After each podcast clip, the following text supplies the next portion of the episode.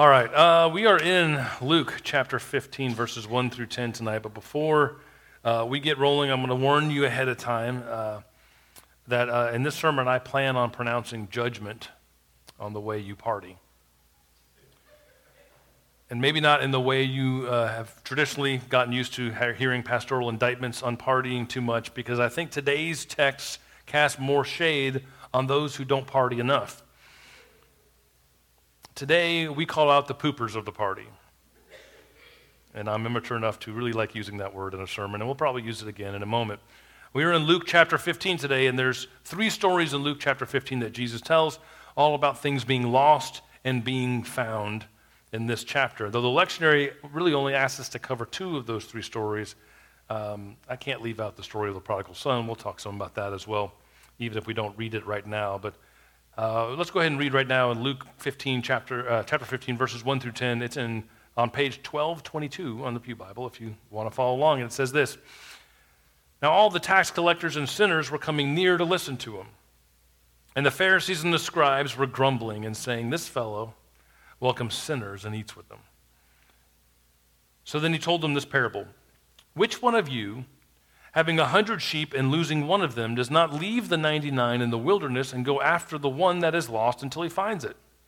And when he has found it, he lays it on his shoulder and rejoices.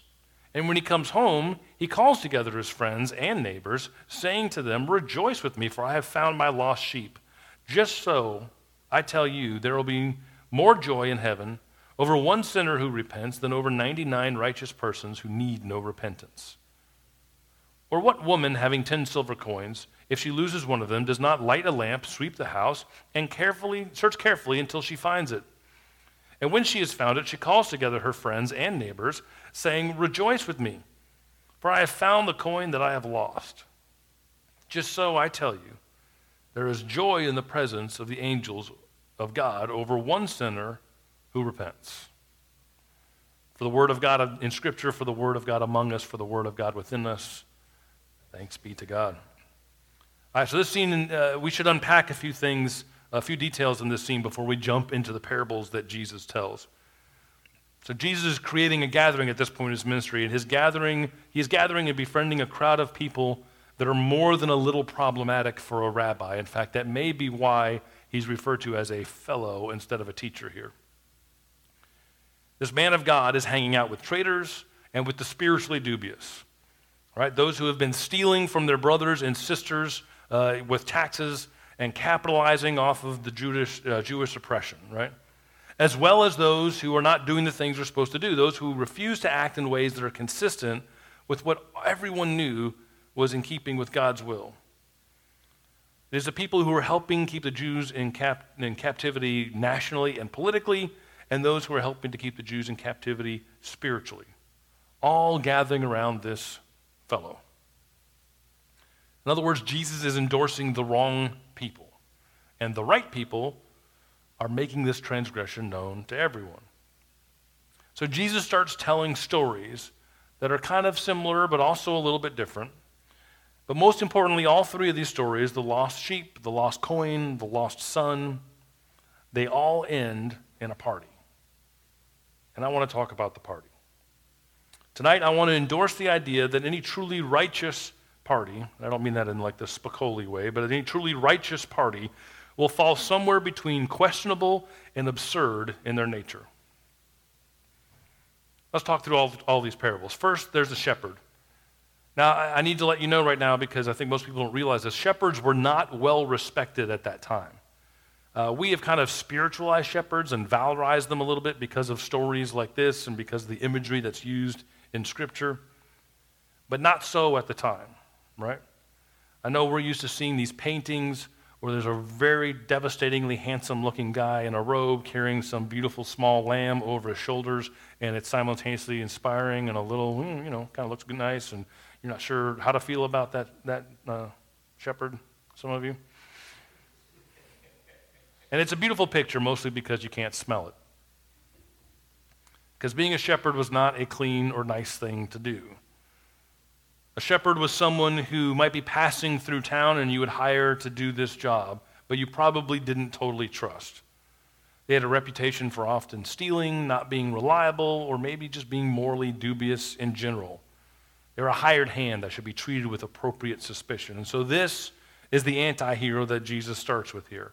And this anti hero shepherd apparently isn't even good at the one job he's been hired to do because one of the sheep just walk away. Jesus says, end quote, and does he not leave 99 in the wilderness to go after it? That's stated like a loaded question, like the obvious answer is yes. But I'll be honest. Does he leave the 99 in the wilderness to go get the one? My answer would be no. No, don't do that. That's a terrible idea. Why would you do that?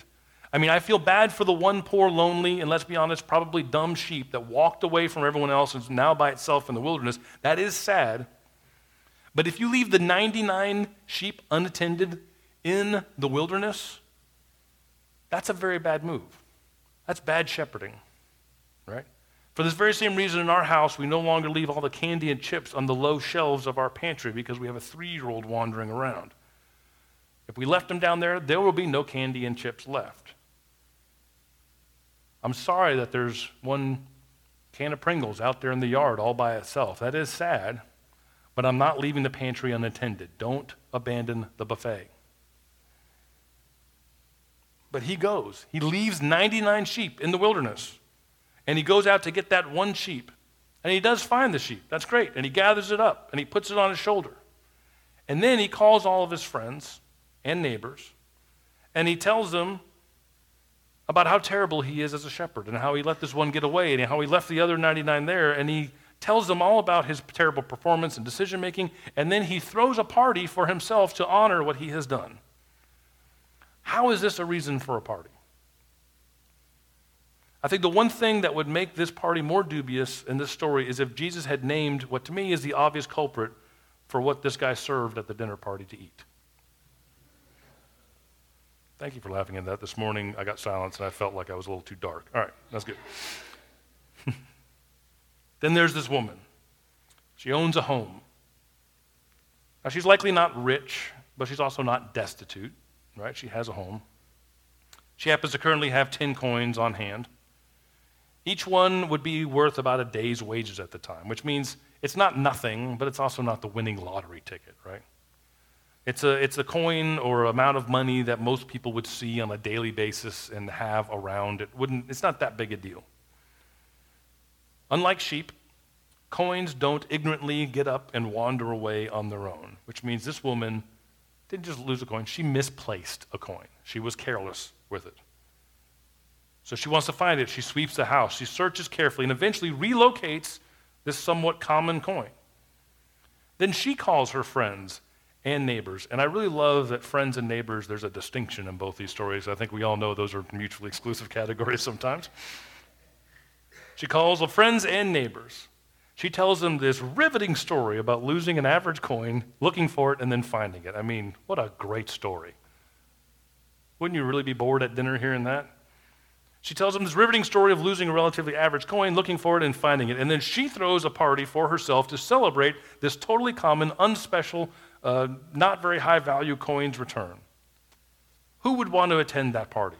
And how do you pay for it? Probably with the coin you just found, right? It's a weird party to throw.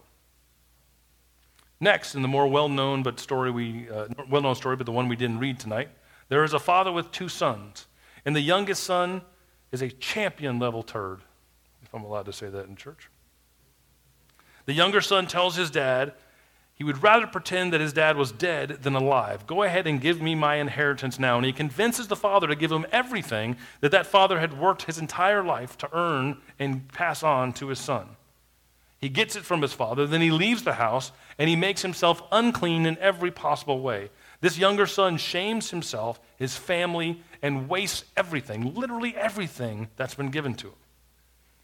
This kid is the worst. He is the cautionary tale that helps keep all of us on the right path because this is what could happen to you. Everything could go away. And when everything goes away and he literally has no other options anymore, he decides to come back home empty handed, doesn't even get his somewhat pathetic speech out of his mouth before his dad starts lavishing gifts on him and throws a party in his honor. A party to honor the world's worst child who has done everything, literally everything, wrong, and is now gracing us with his presence and coming back again. I'm going to throw a party like he never even left and never made any of these decisions. That's a bad party. No wonder the older son, the good son, refuses to come in and celebrate, especially because the party is now on his dime. These are bad parties.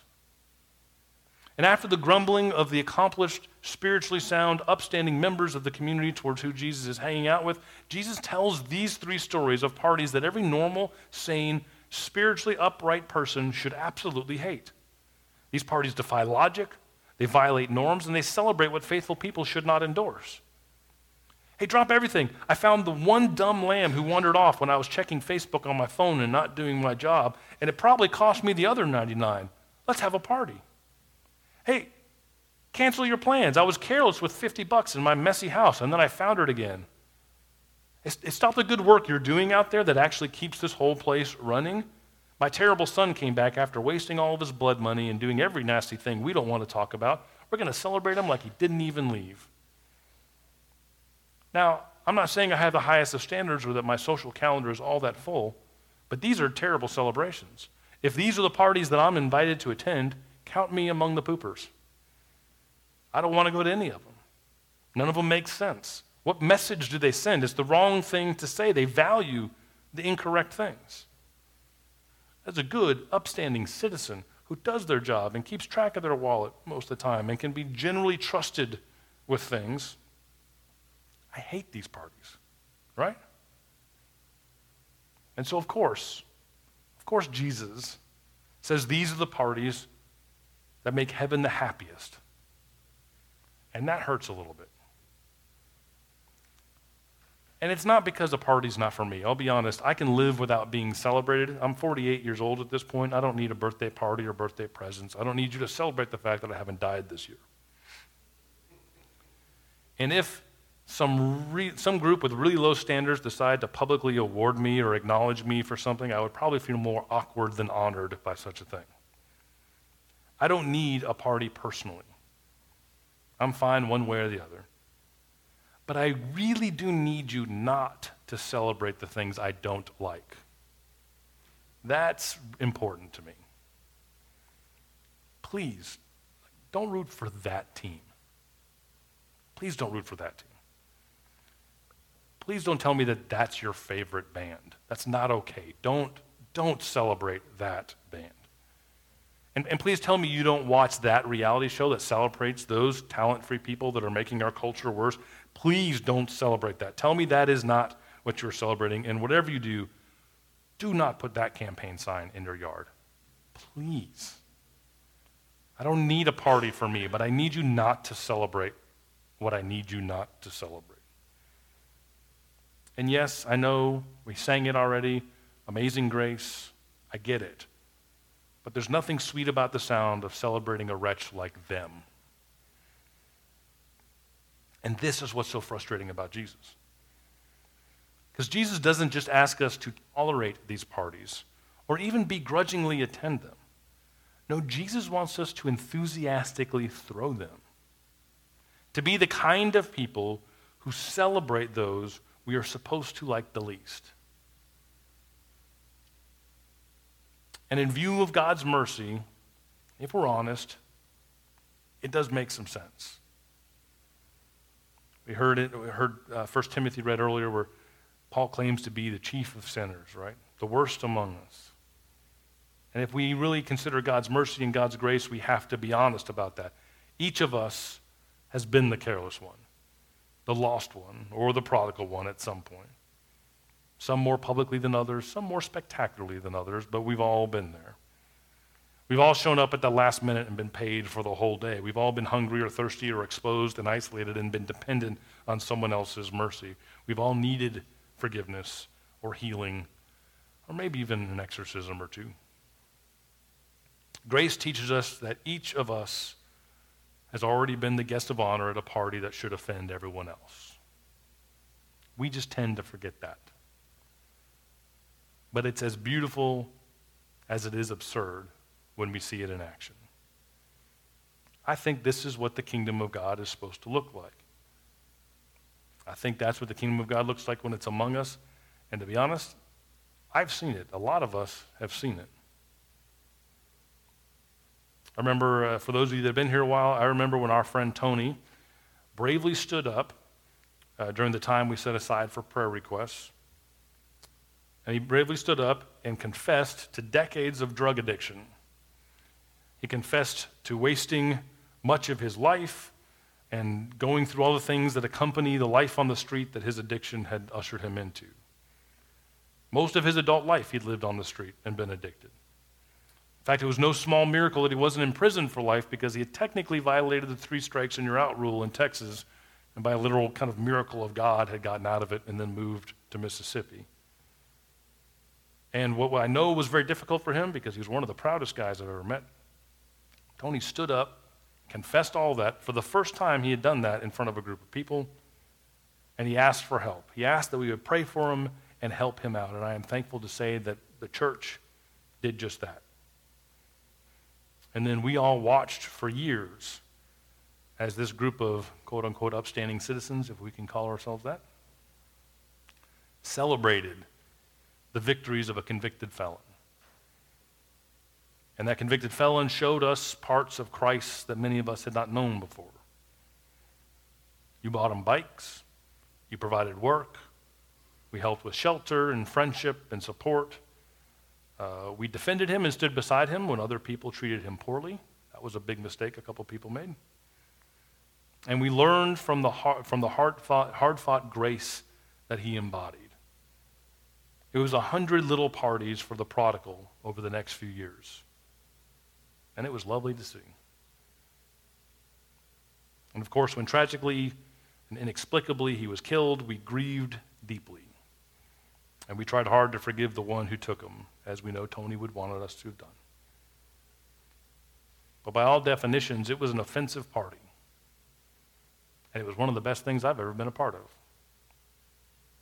I know this isn't explicitly in Scripture, but I can tell you that the kingdom of God is like a funeral in a large church building that is filled with preachers and drunks and doctors and politicians and addicts and business owners all of whom saw God's love clearly at work in the messy life of a friend uh, the world would never consider celebrating. I've been to that party, and it was amazing. And this is our calling, church to be those kind of people, to be the questionable disciples of Christ who get bad reputations because of who we are around to be the questionable disciples of Christ who party too much, to be the questionable disciples of Christ who just keep throwing parties no one else can make sense of, but also tend to bring heaven to its feet. Let's pray.